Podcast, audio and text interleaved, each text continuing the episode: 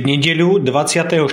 decembra Božie slovo nachádzame v liste Galackým v 4. kapitole, 4. až 7. verši takto. Ale keď prišla plnosť času, Boh poslal svojho syna, narodeného zo ženy, narodeného pod zákonom, aby vykúpil tých, čo sú pod zákonom, a aby sme dostali synovstvo. A keď ste synmi, Poslal nám Boh do srdc ducha svojho syna, ktorý volá Abba, oče. A tak už nie si otrok, ale syn. A ak syn, tak skrze Boha aj dedič. Naplnené Vianoce Vianoce sú príležitosťou na to, aby sme tento čas prežívali s Kristom. Niekoľko storočí Božího mlčania prerušuje anielský spev na betlehemských stráňach vyjavujúc Božiu slávu v plnosti času so zasľúbením pokoja ľuďom dobrej vôle. Keď prišla plnosť času. Tu nejde o časový údaj, ale o čas príhodný. Keď sa niečo Božie rodí do dnešného sveta. Udalosť, ktorú naplánoval sám Boh. Dnes máme štedrý večer.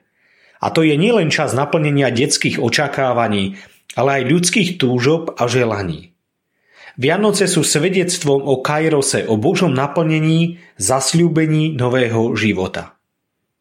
Skrze Ježíša máme Otca, skrze Neho sme synovia a céry a stali sme sa dedičmi najväčšieho daru života – väčšnosti.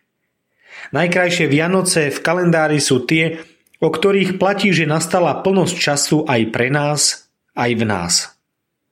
Zabalený dar Vianoc – posolstva Vianoc je skrytý v slovách a v poznaní otec, syn, dcéra, dedič. Nezabudnime si tento dar rozbaliť ani tohto roku, aby nastali štedré Vianoce aby sa naplnil čas aj pre nás. To vám všetkým zo srdca želám.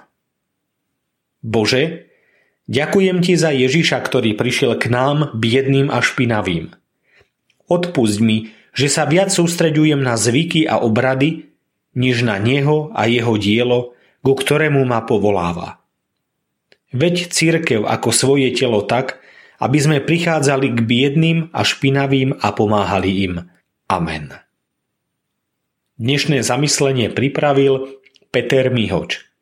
Modlíme sa aj za detskú misiu.